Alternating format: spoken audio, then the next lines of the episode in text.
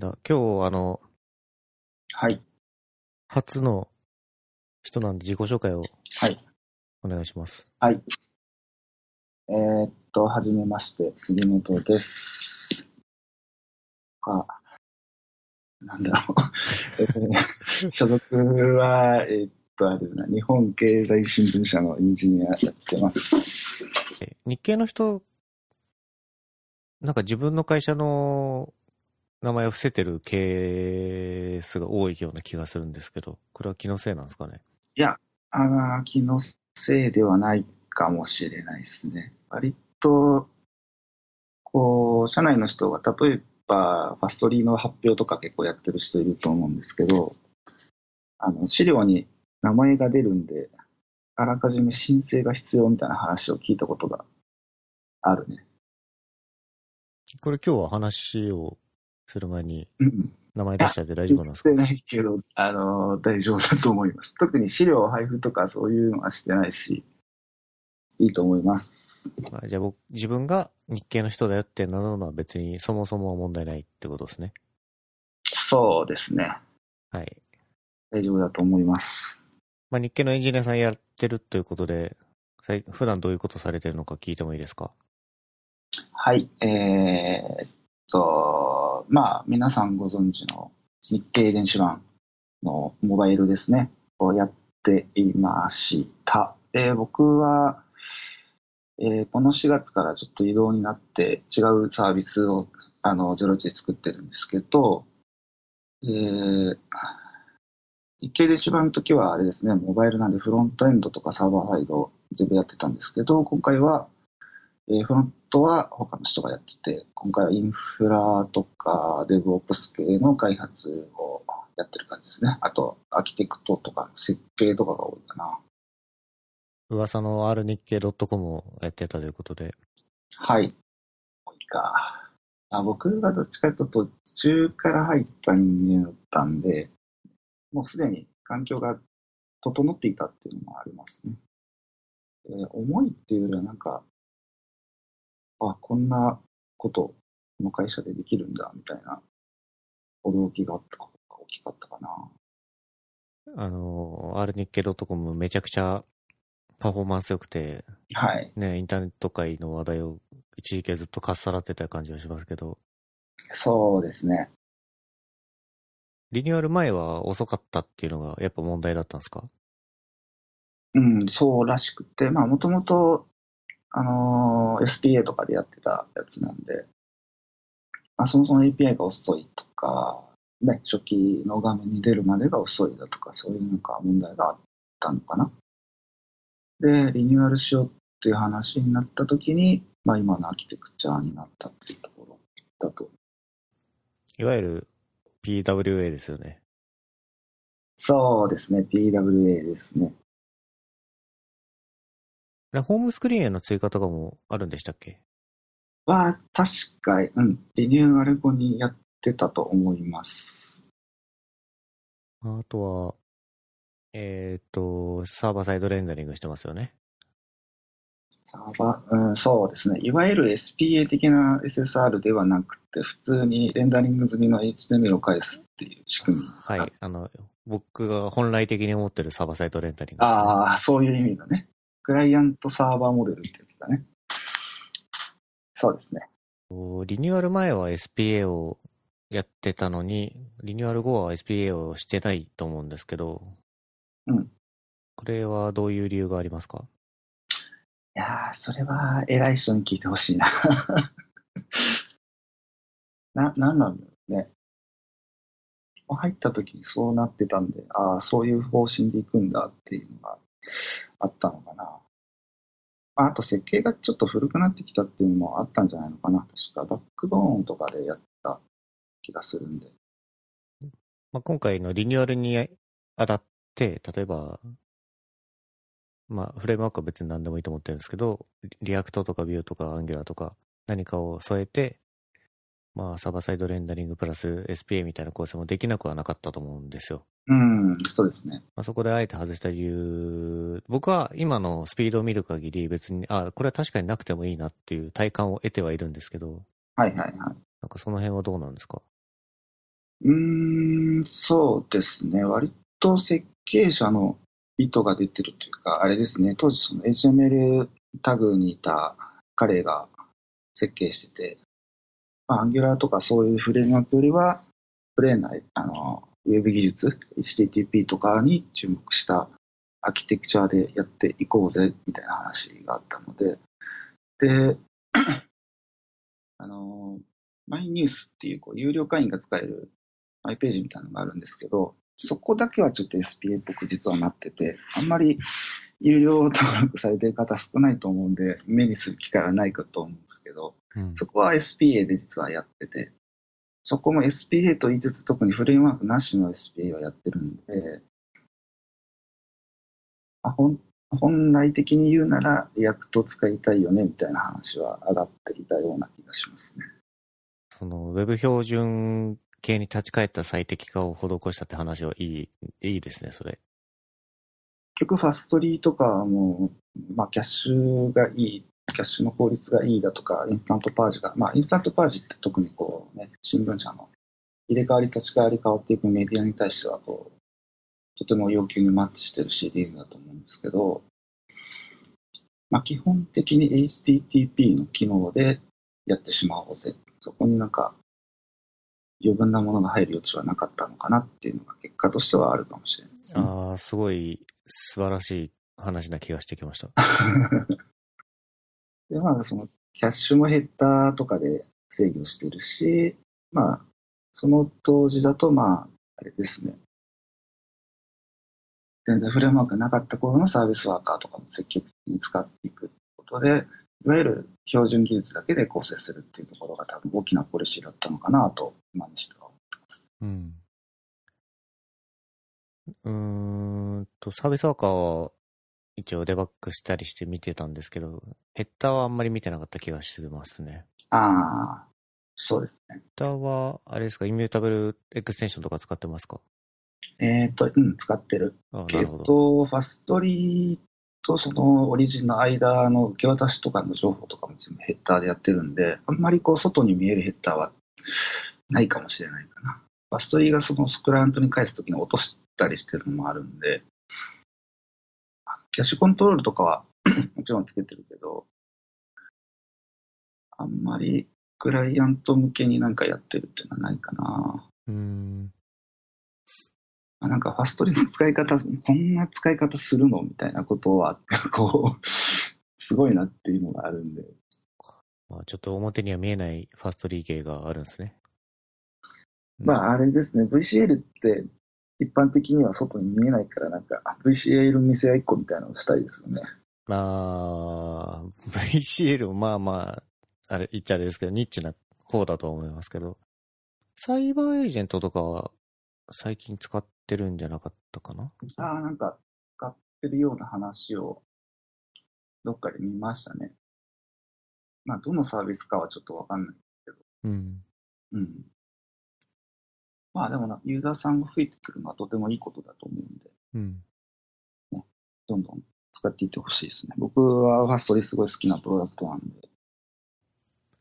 今は日経電子版のプロジェクトを離れて、まあ、とある B 向けのサービスのアーキテクチャをいじってるということなんですけど、はい。これはコードは書いてるんですか？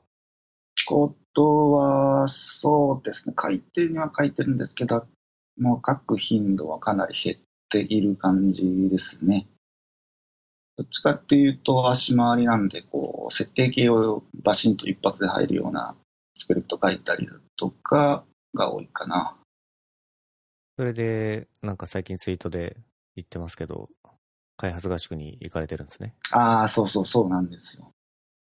まあ、明らかにコード書かなくなってきてるなっていう、ちょっとこれはまずいと思って、個人的に。で週末に、えー秩父の方ですね、埼玉県の方に、一人でパソコン持って、週末わーっと閉じこもって開発したっていうのを、ちょっとやってみようかなっていうのがあってやったんですけど、結構よくて、し秩父じゃなくても一人で、なんですか、あの、旅行とかもよく行かれてるじゃないですか。はいはいはい、言ってますね。まあ、それとは別で完全にもう開発合宿目的で秩父に行ったということですかね。そうですね。僕、あのー場所はどこでもよかったんですけど、まあ、秩父だと、まあ、知人から聞いた話だと、池袋から気軽に行ける距離だっていうのもあるし、日帰りでもまあまあできるしってことがあって、これは一泊したんですか？えっ、と、金曜の夕方から行ってるから、金土日2泊3日かな 割と本格的な。そうですね。まあ、秩父っていうと、あの、イチローズノルドっていうのウイスキーの蒸留所があって、まあ、そこのその本場のウイスキーを飲んでみたいっていう目的もあったんで、まあ、開発だけしてるわけじゃなくて、半分以上お酒を飲みに行った感じもあったかな。夜はお楽しみだったわけですね。そうですね。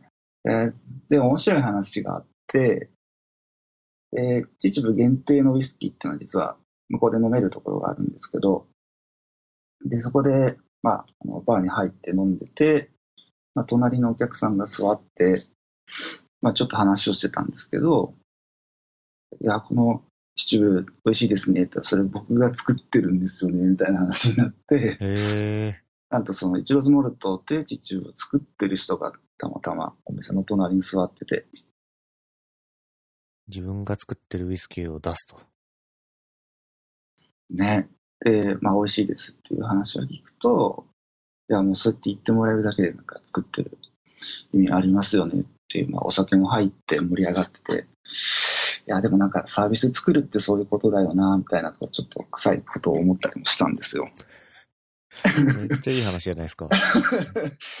そうですね。まあやっぱりこう、ね、秩父だと中でしか作らないものが結構あって、人目に触れることがないと、その中で消費されちゃうんでね。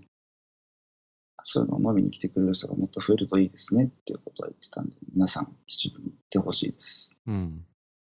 これ後で、あの、アジェンダにどこの宿に行ったとか、どこの、えーはいはいバーに行ったとか書いてもらえると。ああ、わかりました。あの、全然普通の温泉旅館とかじゃなくて、美酒法だったんで、はいはい。わかりました。そこで何を開発してたんですか？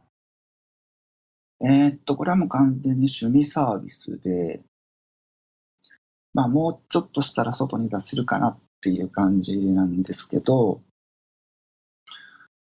あれですね、インフラとかやってると、バックエンドのコードはサクサク書くんですけど、あのフロント側がすごい苦手で、全然 UI がうまくできなくて、もやもやしてるんですよね。うん。これ何を作ってるかはまだ秘密なんですか？そうですね。ちょっと今は秘密にしたい感じです。もしできたらなんかどっかで告知したいなとは思ってるんですけど、うん。あれですね。面白系っていうよりは開発をちょっとサポートするサービス系という感じです。ん。うん。なんか作っててどうなんですか？いやー、あの、よく他にもサービス作ってる人いるじゃないですか。はい。えっ、と、最初のうちはすごいやる気が出て作ってて、こう、中だるみする時期があって、なんやかんやあって、りなんか作り上げるみたいな、よく見るし、あの、ウェブで見るんですけど、今ちょうどその中だるみの時期で、いや、なんかやら、やりたいなと思うんですけど、こう、うん。手が進まない。でまあ、普段仕事してるとそっちはやらないんで、うん。まあ、どっかでまとめてやんないといけないよねっていうことで、その中だるみを解消するために開発合宿に行ったっていうのも一つですかね。まあ、秘密なのは優勝サービスっていうのもあって、その、ね、決済とか、こう、個人のサービスでやるのって結構めんどくさいじゃないですか。あー、あるあるですね。うん。簡単に決済ができるサービスっていろいろあるじゃないですか。はいはい。うん。で、なんかざっくり、裏側の、クレカの契約とかそれまで個人でやるのと結構めんどくさいんで、なんか、ざっくりやりたいんですけど、なんかいいのないんですかね。うーん。まあ、サブスクリプションってことですよね。うん、がいいのかな。まあちょっとそこまでも全然、マネタイズとかまで考えてるわけじゃないんでね、できればっていう感じなんで。なるほど。まあ、いろいろありそうですけど、ガムロードとか、ああ、ストライプとか、あと、 PayPal とか、うん PayPal は最近なんか個人向けの送金機能ができたじゃないですか。 PayPal.Me でしたっけ？はいはいはいはい。ありますね。とかとか、ですかね。えー Gumroad とかって、こう、サブスクリプション決済とかって対応してるんだ。できたはずです。確かリビルド FM が、あのー、サポータープログラムが、あれ確かガムロードだった気がしますね。ええ全然、全然知らなかったですね。あれかな、ストライプはちょっと試しはしたんですけど、なんか JS の SDK 読み出してとかって設定やってるとなかなかめんどくさいんで、えー、ストライプでめんどくさいですか？あまあ楽な方だとは思うんですけど、なんか設定が多いのがめんどくさいんで、ストライプでめんどくさいと結構ですね。やまあ確かに簡単な方だとは思うんですけど、まあその、まあそれもそもそもですけど、こう、なんていうんですか、ビジネスセンスというか、どれぐらいでどれぐらいのお金を取るのが妥当なのかって結構難しくないですか、考えるの。うん、そうですね。個人でお金取ろうとする話、あの、何でしたっけね。えー、 Inkdrop って知ってますか？Inkdrop。っていうマークダウンのアプリケーションがあるんですけど、あああ、はいはい。あの方のブログは時々見てますね。あれすごい面白いですよ。うんうんうんうん。確か僕、あれでストライプが知ったのかな？あのブログ面白いですよね。うん。あの、 Inkdrop のブログで言ってたのは、あのー使うために500円月額取ってるけど、で、一番最初は500円に対して高いっていうコメントもやっぱあったらしいんですよ。でも、その、マークダウンに対してお金払う、500円払ってくれる人向けのサービスっていうふうにもう自分で決めて、磨くことに専念したらちゃんとにサブスクリプションも伸びてって、なるほどね。まあ、自分が提供したい額で要はするに決めていいと思ってますっていう。あ、そうっすよね。あ妥当な金額って決めきれないけど、自分だったらこれぐらい払ってもいいよなんかぐらいでこう考えていくのがいああ、それでいいんじゃないですかね。いですかね。うんう。ん。まあ多分、あれですよ。500円とか100円とか。500円と100円結構差がありますけどね。うーん。だ年間1200円と年間6000円なんで。確かにね。うん。あどっちかって言ったらあれですよね。裏側のインフラとか運用コストがペイできるぐらいでもいいかなっていう気はい。がしてる、そこはね、ありますね。ペイしていきたいですよね。であと、このサービスとかってこうロゴマークとか考えないといけないじゃないですか。はいはい。えー、まあ考えてはいるけど、全くわからないんですけど、こう、ウェポナイズとかって、ロゴマークあるじゃないですか。ああ、僕が作ってる画像自分でをそうそうそう。ウェッピーに変換するアプリですね。うん。あれのロゴマークとかって自分で作ったりしてるんですか？あれは違います。あの、谷弘樹というおじさんが作ってくれて。ああ。なるほど。はい。そういう人がいると、そうですよね。まあ、あそこまで凝ったやつじゃないですけど、僕が作ってる他のアプリは自分で書いたりはしてますよ。えー、それは、あれ、スケッチとかで？うスケッチとかで。ーん。なんでしょうね。僕、その辺のセンスが全くないので、こう、テキスト1文字とかになっちゃうんですよね、ロゴマークが。まあ、そこはやっぱり誰か、よくこう、あれじゃないですか、えー、ランサーズとか、いわゆるそういうところにこう、ロゴマーク作ってくださいよみたいな依頼を出してる人が結構いるみたいで、はい。そういうのでもいいのかな。うん。全然自分で作るのがよっぽどあれだったら、そういうのでもいいと思いますね。なるほど。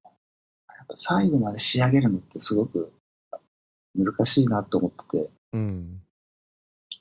完成度で言うともう8割方できてるんですけど、残ってるその UI と優優勝するのか、まあそもそも無償でもいいかなと思ってるところもあるんですけど、結局一番やりたかったことってこう裏側の仕組み作りで、それができちゃうともうなんか満足しちゃう。あそこ良くないなと思ってて。あ。ね80から100に持ってくうん根性がね、ね。満足しちゃうとね、誰かと回らないんでしょうね。誰かと一緒にやってるといいんです。一人だと、やっぱ自分の一番やりたいところを先にやっちゃうのは良くないなって、今回反省してます。今回どころか毎回そうですよね。そうっすね。うん。そうだな。技術系の話だと、あとどんなんがありますかね？あとはそうですね、今まで、その、日経電子版の時とかは完全にこう、フロントエンドとバックエンドとフロントエンドだったんですけど、で今今回はちゃんとアーキテクトから入ってるんで、まあ、AWS とかはがっつり今まで使って、一番使ってるかなって感じですね。うん。で、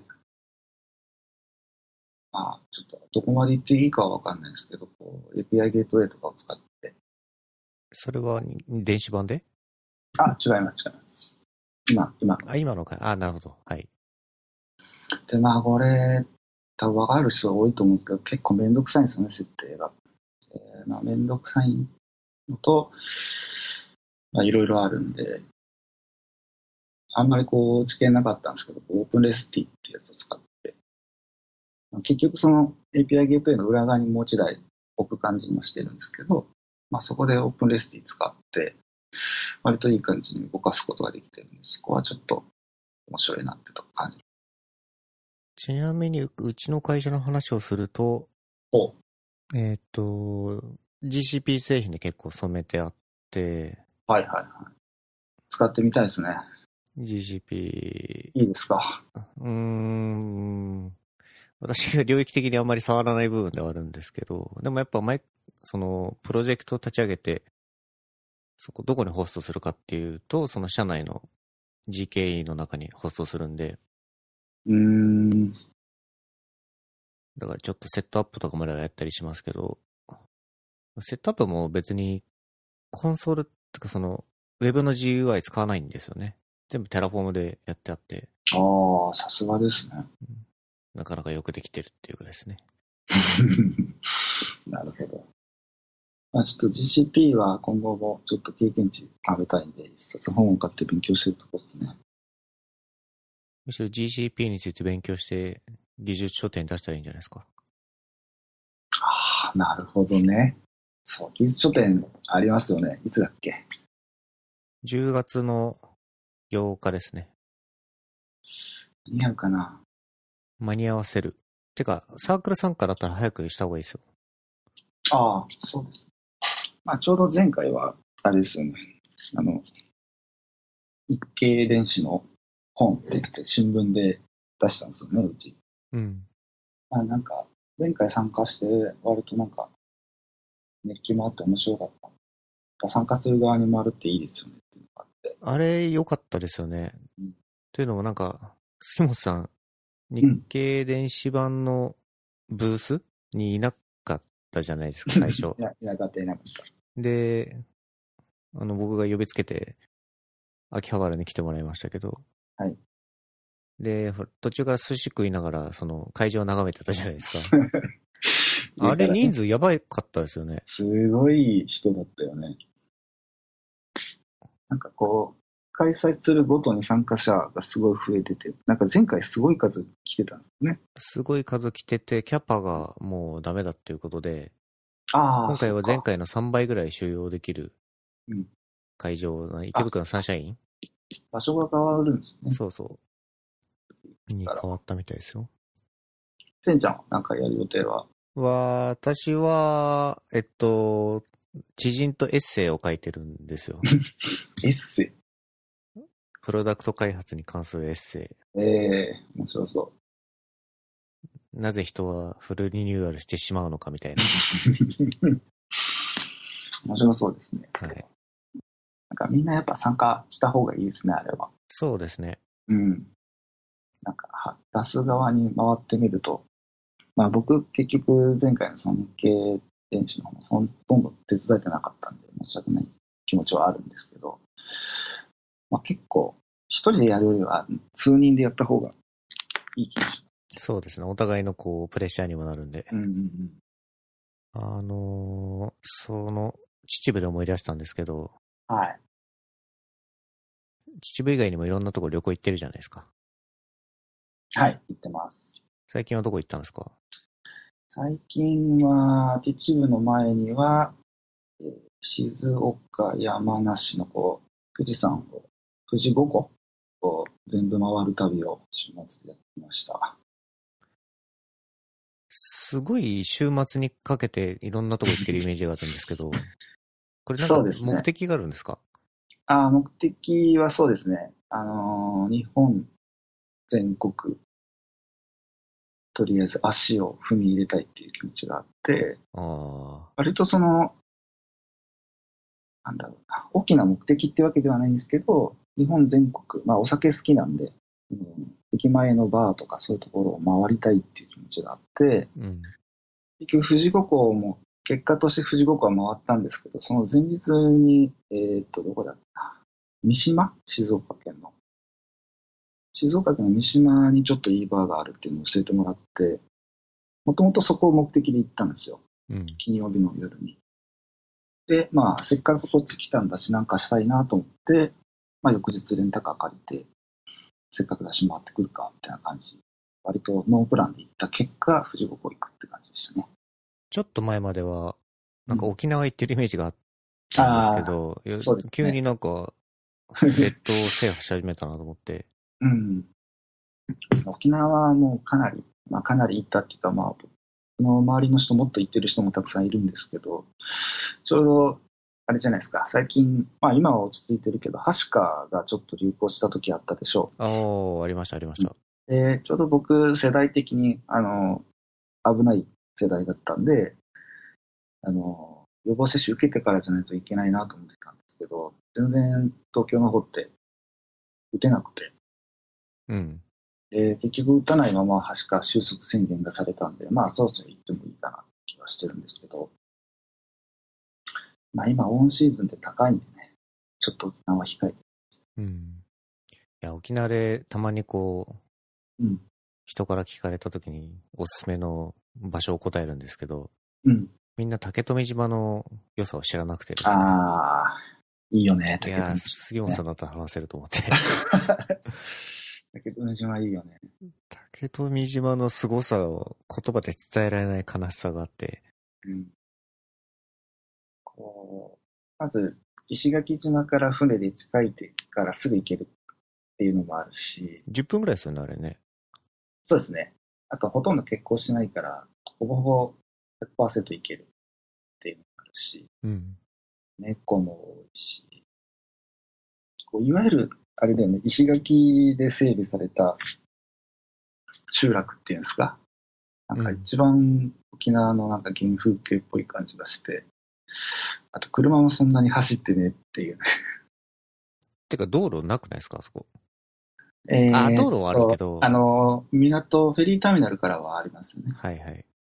けど、もう中の集落の方って何もなくて、走る距離じゃないですもんね、車でね。うん。水牛とかで移動する感じですよね。あと自転車とか。確かに。竹富島は気軽に行けておすすめしたい場所ですね。実はこのストローボ FM の、えっ、と、ツイッターのアバターもですね、うん。ああ、あれでしょ？竹富島の風景なんですよ。あれ見て分かりました。あの、ハーマンとこだよね。夕日の。そうです、そうで。す。うん。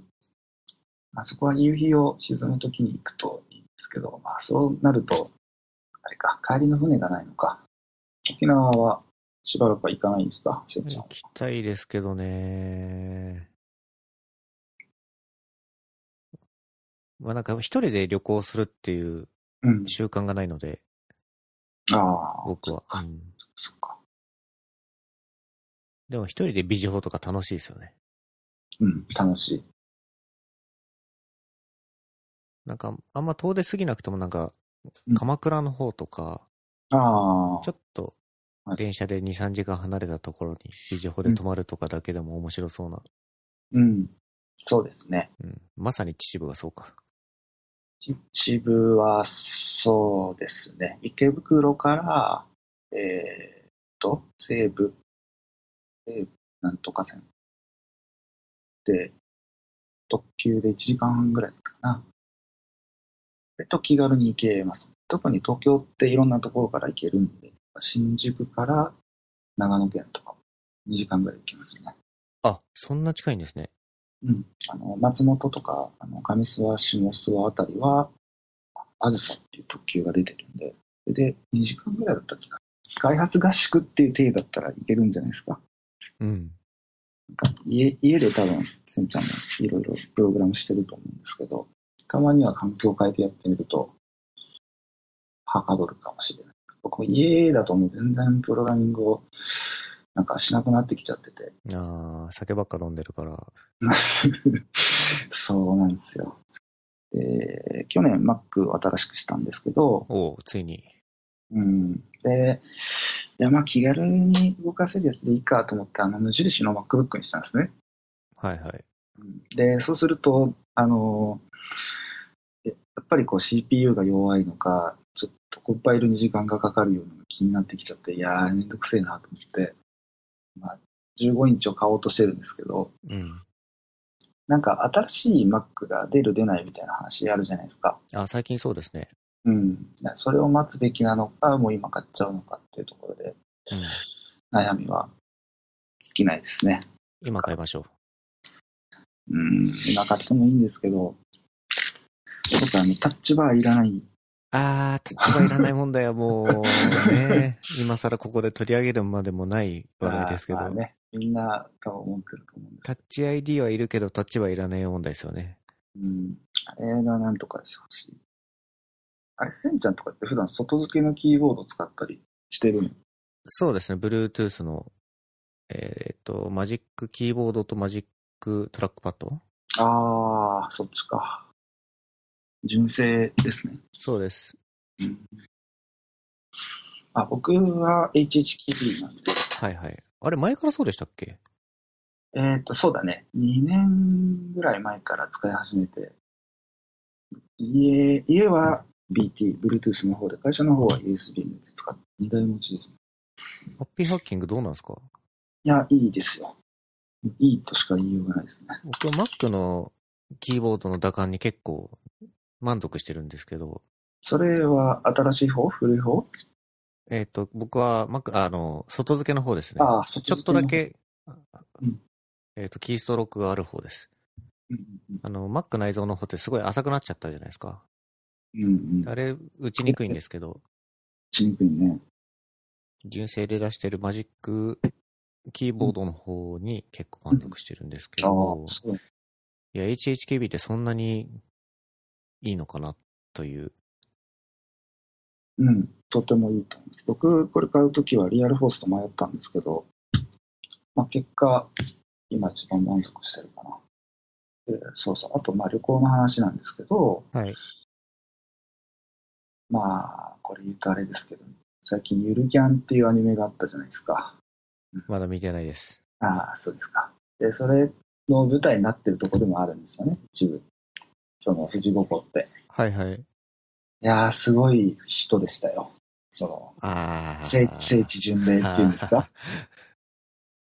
いやー、ほんと、なんかアニメ効果ってこれほどまですごいんだって思って。いい経済効果じゃないですか。うんまあちょっとウッとなる人も一定数いそうですけどね。うん。あのー、僕アニメは見たんですけど、アニメでとある饅頭を売ってる店があるんですね。はい。でそこって本当になんか何もないような、ま、みところにプラッと店があるんですけど、そこにすごい人が集まってて、うん。で、まあそういうのを受け入れる体制が多分追いついてないのか、駐車場とかないんですよ。うん。うん。で、そこにこう、ずらーっと車がハザード焚いて止まって、みんなそこで撮影やら何やか買ったりしてて、あ、すごいなと思いつつ、僕は行かなかったんですけど、前通っただけで。ねなんかいいのやら悪いのやら。うんまあ基本はいいまんでしょうね。あ基本はいいと思いますけど、まあなんか、ちらほら聞くと、その、結局、そのキャンプをするアニメじゃないですか。はい。うん。で、まあその実際アニメの舞台になって泊まったキャンプ場とかの人がすぐ怒ったりしてて、こう、マナーが悪いだとか。実際僕キャンプを一回やってみたいけど全くやったことがないので、ちょっとその辺の機微が全然わかんないんですけど。ちょっと、キャンプ行きましょやったことある？しんちゃん。う。ないです。なんか、火を火を焚いて、うん。バーベキューとかしつつ、テントで寝る。まあ、浅い考えですけど、うん。特にやっぱ富士五湖周辺は良かったですよ。キャンパー多かったし。で、えーっと、次は一応北海道に行こうと思ってて、ほうほで、まあ友達になんか北海道いいとこないですかって言ったら、旭川がいいよって話を聞いて。う。旭川は、えっ、と、北海道の北の方ですか？うーんと、北の方、真ん中より上の方かな。表現が難しいですね。うん。旭川。あとどう、なんか地方あるじゃないですか。東北、東とか。はい。あれ、東北になるのかなちょっと北海道に詳しくないので。これは何目的で行くんですか？うんまあ、単純にここは行ったことがないので行くんですけど、なんか橋がすごい多いらしくて、はい。見どころのある橋。まあ、その橋好きなら行った方がいいよって言われて、まあ、まあ、まあ橋好きなんで行きます、みたいな話になって。まあ、ちょっと、来週か再来週で考えていたんですけど、宿が空いてなくて、うん。うん。行けるかどうかは迷ってると思うんですけど、この夏の北海道って、一回行ってみたいんですよね。楽しそう。北海道、冬の北海道はやっぱちょっと厳しいじゃないですか。そうですねあ。フロントレンドで札幌行った時すごい楽しくて、ああ、あれっていつ行ったんだっけ？2013なんか年、5年前の12月ですね。2月は寒いよね。いいね、いいよね。なんか、そのフロントレンドの札幌の話時々聞くけど、すげえ楽しそうだよね。いや、めっちゃ楽しかった また、旭川うん行った感想をああ、はい、はい言ったら、お待ちしてますね。はい。ちょっと定期的に旅行報告を。ブログに書いてあるんじゃないですか？ブログにも。ああ、うん、それは思ってて、お店とか結構あるじゃないですか。バーとかもちょっと紹介できるサイトとかあると面白いなとは思ってるんですけど、うん。UI 作るのが苦手なんで、それだけが 辛いです。いや、多分この放送を聞いた人が、か、あの、駆けつけてやってくれるかもしれないですね。ってくれる人がいると嬉しいですね。データを持ってるんで、データとプログラマーを持ってるんですじゃあ、えっ、と、旅行の報告お待ちしてますということで。はい。はい。はい。じゃあ、今日はありがとうございました。ありがとうございました。